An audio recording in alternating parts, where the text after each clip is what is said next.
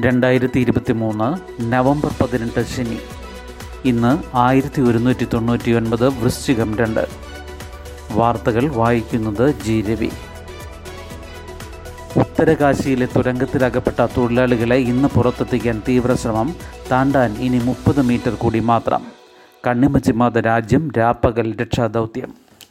രാജ്യം കണ്ട ഏറ്റവും ദുഷ്കര രക്ഷാദൗത്യങ്ങളിലൊന്നിന്റെ തുരങ്കവാതിൽ പടിയിൽ കണ്ണിമച്ചിമാതെ ശ്വാസം അടക്കി അടക്കിപ്പിടിച്ച് ഉത്തരകാശി നിൽക്കുന്നു.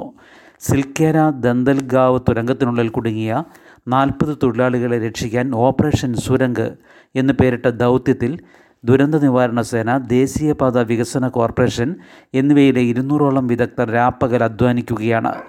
തൊഴിലാളികളെ ഇന്ന് പുറത്തെത്തിക്കാനാകുമെന്നാണ് പ്രതീക്ഷ. എന്നാൽ അവിചാരിത തടസ്സങ്ങൾ നേരിട്ടാൽ ഇത് വീണ്ടും നീളും അവശിഷ്ടങ്ങൾക്കിടയിലെ ലോഹപ്പാളിയിൽ തട്ടി ഡ്രില്ലിംഗ് യന്ത്രത്തിന് മുന്നോട്ട് നീങ്ങാനാകാത്തതിനാൽ ഇന്നലെ അല്പസമയം ജോലി നിർത്തിവെക്കേണ്ടി വന്നു. ഇൻഡോറിൽ നിന്ന് ഇന്നലെ രാത്രി വ്യോമമാർഗം ഒരു ഡ്രില്ലിംഗ് മെഷീൻ കൂടി എത്തിച്ചു. നിലവിൽ ഉപയോഗിക്കുന്നതിന് തകരാർ സംഭവിച്ചാൽ പകരം സംവിധാനം എന്ന നിലയിലാണ് ഇത്. പുറത്തെത്തിച്ചാൽ ഉടൻ തൊഴിലാളികളെ ആവശ്യമെങ്കിൽ ഡൽഹി എയിംസിലേക്ക് ഹെലികോപ്റ്റർ മാർഗം എത്തിക്കാൻ കരസേനയും മെഡിക്കൽ വിഭാഗവും സജ്ജരായി നിൽക്കുകയാണ്. ഏതാണ്ട് അറുപത് മീറ്റർ നീളത്തിലാണ് തുരങ്കത്തിൽ അവശിഷ്ടങ്ങളുള്ളത്. അതിനപ്പുറത്താണ് തൊഴിലാളികൾ. ആറ് മീറ്റർ നീളവും തൊണ്ണൂറ് സെന്റിമീറ്റർ വ്യാസവുമുള്ള കുഴൽ ഡ്രില്ലിംഗ് മെഷീനോട് ഘടിപ്പിച്ചിട്ടുണ്ട്. അവശിഷ്ടങ്ങൾ തുരന്നു കയറുന്ന മെഷീൻ ഒപ്പം കുഴലും മുന്നോട്ട് നീക്കുന്നു.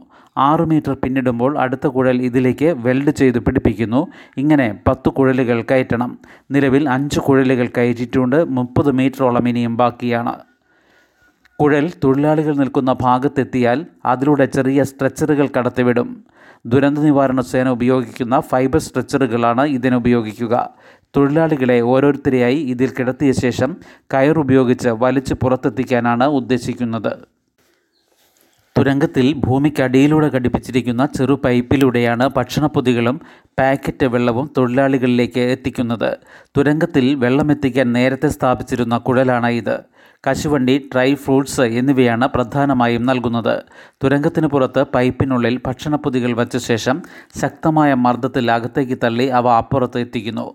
വാക്കി ടോക്കികൾ ശരിയായി പ്രവർത്തിക്കാത്തതിനാൽ കുഴലിന്റെ മുന്നിൽ കമിഴ്ന്നു കിടന്ന ഉച്ചത്തിൽ സംസാരിച്ചാണ് തൊഴിലാളികളുമായി ആശയവിനിമയം നടത്തുന്നത്.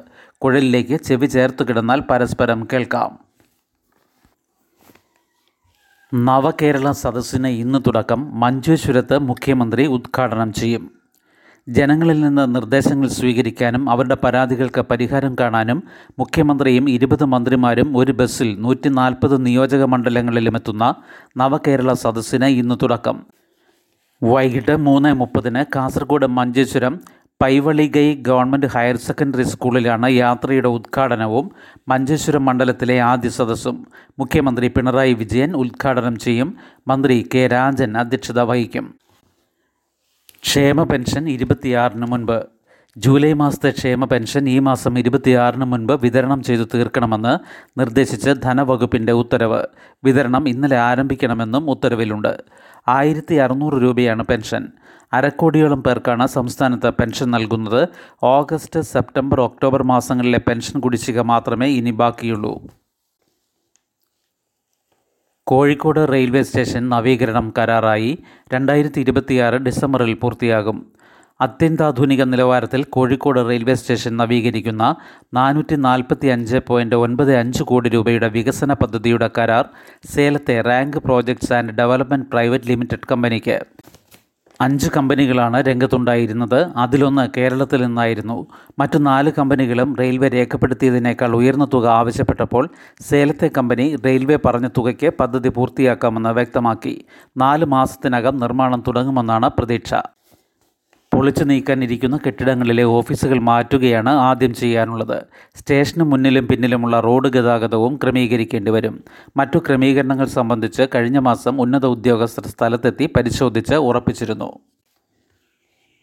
എച്ച് വൺ എൻ വൺ മരണം കൂടുതലും കേരളത്തിൽ. രോഗികളുടെ എണ്ണവും മരണസംഖ്യയും സംസ്ഥാനത്ത് കുത്തനെ കൂടി ആശങ്ക.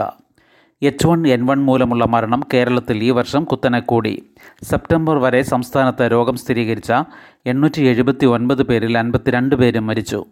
മരണനിരക്ക് അഞ്ച് പോയിന്റ് ഒൻപത് ശതമാനം. രാജ്യത്ത് ഏറ്റവും അധികം എച്ച് വൺ എൻ വൺ മരണം കേരളത്തിലാണെന്നും ആരോഗ്യ മന്ത്രാലയത്തിന് കീഴിലെ സെൻട്രൽ സർവൈലൻസ് യൂണിറ്റ് തയ്യാറാക്കിയ റിപ്പോർട്ടിലുണ്ട്. രോഗം സ്ഥിരീകരിച്ചവരുടെ എണ്ണത്തിലും കേരളത്തിൽ വൻ വർധനയുണ്ട്. ആറു വർഷത്തെ പഠനത്തെ മുൻനിർത്തിയാണ് പഠനം. മുൻ വർഷങ്ങളെ അപേക്ഷിച്ച് ഇന്ത്യയിൽ പൊതുവെ കേസുകളിലും മരണത്തിലും ഗണ്യമായ കുറവ് രേഖപ്പെടുത്തുമ്പോഴാണ് ഇത്. എച്ച് വൺ എൻ വൺ സാധാരണ കൂടുതലുള്ള തമിഴ്നാട്ടിലും മഹാരാഷ്ട്രയിലും മരണം ഇക്കുറി ഗണ്യമായി കുറഞ്ഞു. ആയിരത്തി ഇരുന്നൂറ്റി അൻപത്തി ഒന്ന് കേസുകളുള്ള തമിഴ്നാട്ടിൽ എട്ട് പേരും തൊള്ളായിരത്തി പതിനൊന്ന് കേസുകളുള്ള മഹാരാഷ്ട്രയിൽ പന്ത്രണ്ട് പേരുമാണ് മരിച്ചത്. ഇന്ത്യയിൽ ഈ വർഷം എച്ച് വൺ എൻ വൺ മരണനിരക്ക് രണ്ട് പോയിന്റ് പൂജ്യം മൂന്ന് ശതമാനം. ആകെ കേസുകൾ നാലായിരത്തി ഇരുപത്തി മൂന്ന് മരണം എൺപത്തിരണ്ട്. കഴിഞ്ഞ വർഷം പതിമൂവായിരത്തി ഇരുന്നൂറ്റി രണ്ട് കേസുകൾ ഉണ്ടായിരുന്നു നാനൂറ്റി പത്ത് മരണവും. രണ്ടായിരത്തി പത്തൊൻപതിലായിരുന്നു ഏറ്റവും അധിക മരണം ആയിരത്തി ഇരുന്നൂറ്റി പതിനെട്ട് വന്ധ്യതാ ചികിത്സ ജനറിക് മരുന്ന് ഇന്ത്യയിൽ നിർമ്മിക്കും. വന്ധ്യതാ ചികിത്സ തേടുന്ന സ്ത്രീകളിൽ ഹോർമോൺ തോത് നിയന്ത്രിതമാക്കുന്നതിൽ നിർണായകമായ ഗനറലെക്സ് അസറ്റേറ്റ് ഇഞ്ചക്ഷന്റെ ജനറിക് രൂപം ഇന്ത്യയിൽ ഉൽപ്പാദിപ്പിക്കാൻ ലുബിൻ ഫാർമസ്യൂട്ടിക്കൽസിന് അനുമതി ലഭിച്ചു. U S food and drugs അഡ്മിനിസ്ട്രേഷന്റെ അനുമതി ലഭിച്ചതായി കമ്പനി വ്യക്തമാക്കി. യു എസ് കമ്പനിയായ ഓർഗനോൻ വികസിപ്പിച്ച ഇഞ്ചക്ഷൻ ഇന്ത്യയിൽ കുറഞ്ഞ നിരക്കിൽ ലഭിക്കാൻ ഇത് സഹായിക്കും. ഗാസയിൽ ഇരുപത്തിരണ്ട് ഐ സി യു രോഗികൾ കൊല്ലപ്പെട്ടു. യു എൻ സഹായ വിതരണം തുടർച്ചയായ രണ്ടാം ദിവസവും മുടങ്ങി. ഗസയിലെ ഏറ്റവും വലിയ ആശുപത്രിയായ ആൽഷിഫയിൽ ഇസ്രായേൽ നടത്തിയ ആക്രമണത്തിൽ തീവ്രപരിചരണ വിഭാഗത്തിൽ കഴിഞ്ഞിരുന്ന ഇരുപത്തിരണ്ട് രോഗികൾ കൊല്ലപ്പെട്ടതായി ആശുപത്രി ഡയറക്ടർ അറിയിച്ചു. മൂന്ന് ദിവസത്തിനിടെ ഇവിടെ മാത്രം അൻപത്തി അഞ്ച് പേർ കൊല്ലപ്പെട്ടതായി അൽ ജസീറ ചാനൽ റിപ്പോർട്ട് ചെയ്തു. ഇസ്രായേൽ സൈന്യം നിയന്ത്രണമേറ്റെടുത്ത ആശുപത്രിയിൽ ആരോഗ്യ പ്രവർത്തകരും സാധാരണക്കാരും ഉൾപ്പെടെ ഏഴായിരം പേർ കുടുങ്ങിക്കിടക്കുകയാണ്. ഇന്ധനമില്ലാത്തതിനാലും ആശയവിനിമയ ബന്ധം അറ്റുപോയതിനാലും ഗാസയിലേക്കുള്ള യു എൻ സഹായ വിതരണം തുടർച്ചയായ രണ്ടാം ദിവസവും മുടങ്ങി. യു എന്നിനായി രണ്ട് ഇന്ധന ട്രക്കുകൾ കടത്തിവിടാൻ ഇസ്രായേൽ അനുമതി നൽകിയെങ്കിലും അടിസ്ഥാന ആവശ്യങ്ങൾക്ക് പോലും ഇത് തികയില്ല. തെക്കൻ ഗാസയിലെ ഖാൻ യൂനിസിലും റഫ അതിർത്തിക്ക് സമീപവും അഭയാർത്ഥികൾക്ക് നേരെയുണ്ടായ ഇസ്രായേൽ വ്യോമാക്രമണത്തിൽ മുപ്പത്തി അഞ്ച് പേർ കൊല്ലപ്പെട്ടതായി അസോസിയേറ്റഡ് പ്രസ് വാർത്താ ഏജൻസി അറിയിച്ചു. ജബലിയയിലെ അഭയാർത്ഥി ക്യാമ്പിൽ പതിനെട്ട് പേർ കൊല്ലപ്പെട്ടതായി അൽ ജസീറയും റിപ്പോർട്ട് ചെയ്തു. ആളുകൾ ഒഴിഞ്ഞു പോകണമെന്ന് നിർദ്ദേശിക്കുന്ന ലഘുലേഖകൾ ഖാൻ യൂനിസിൽ ഇസ്രായേൽ വിതരണം ചെയ്തു. വടക്കൻ ഗാസയിൽ നിന്ന് തെക്കോട്ട് പലായനം ചെയ്ത ലക്ഷക്കണക്കിന് ജനങ്ങൾ ഇവിടെയുള്ളതിനാൽ ഇസ്രയേലിന്റെ നീക്കം കടുത്ത ആശങ്ക സൃഷ്ടിക്കുകയാണ്.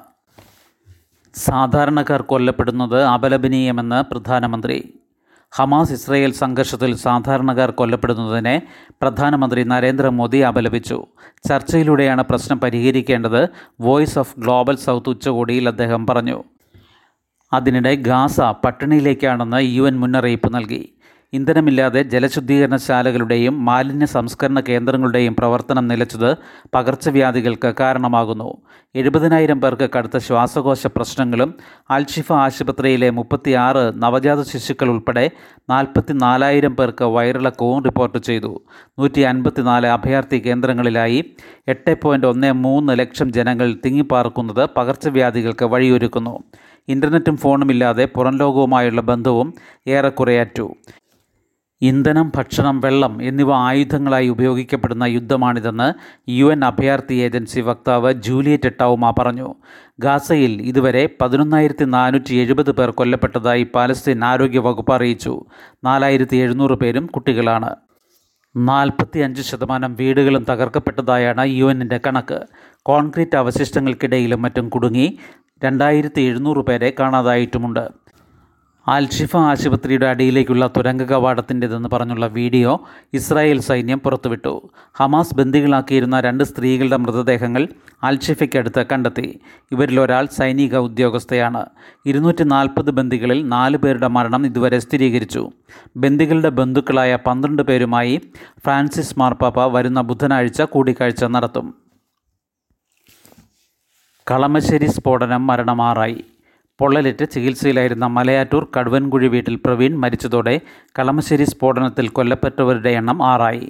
സ്വകാര്യ ആശുപത്രിയിൽ വെന്റിലേറ്ററിൽ ചികിത്സയിലായിരുന്ന പ്രവീൺ വ്യാഴാഴ്ച രാത്രി പത്ത് നാൽപ്പതിനാണ് മരിച്ചത്. ഒക്ടോബർ ഇരുപത്തി ഒൻപതിനു നടന്ന സ്ഫോടനത്തിൽ പരിക്കേറ്റവരിൽ പതിനൊന്ന് പേർ ഇപ്പോഴും വിവിധ ആശുപത്രികളിൽ ചികിത്സയിലാണ്. ഇതിൽ ആറ് പേർ തീവ്രപരിചരണ വിഭാഗത്തിലാണ്.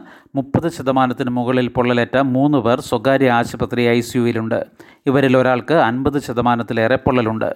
കളമശ്ശേരി സ്ഫോടനത്തിൽ മരിച്ചവരുടെ ബന്ധുക്കൾക്ക് മുഖ്യമന്ത്രിയുടെ ദുരിതാശ്വാസ നിധിയിൽ നിന്ന് അഞ്ച് ലക്ഷം രൂപ വീതം സഹായധനം അനുവദിച്ചു. അങ്കണവാടി ആശാവർക്കർ വേതനം ആയിരം രൂപ കൂട്ടി.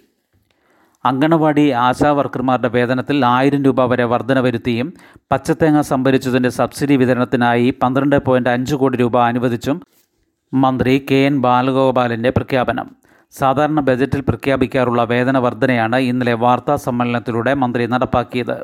പത്തു വർഷത്തിലേറെ സേവനം ചെയ്ത അങ്കണവാടി വർക്കർമാർക്കും ഹെൽപ്പർമാർക്കുമാണ് ആയിരം രൂപയുടെ വർധന. മറ്റുള്ളവർക്ക് അഞ്ഞൂറ് രൂപ കൂട്ടി. എല്ലാ ആശാ വർക്കർമാർക്കും ആയിരം രൂപ അധികം ലഭിക്കും. ആകെ എൺപത്തി എട്ടായിരത്തി തൊള്ളായിരത്തി എഴുപത്തിയേഴ് പേർക്കാണ് നേട്ടം. വർധന ഡിസംബർ മുതൽ ലഭിക്കും. ശുഭദിനം. നന്ദി.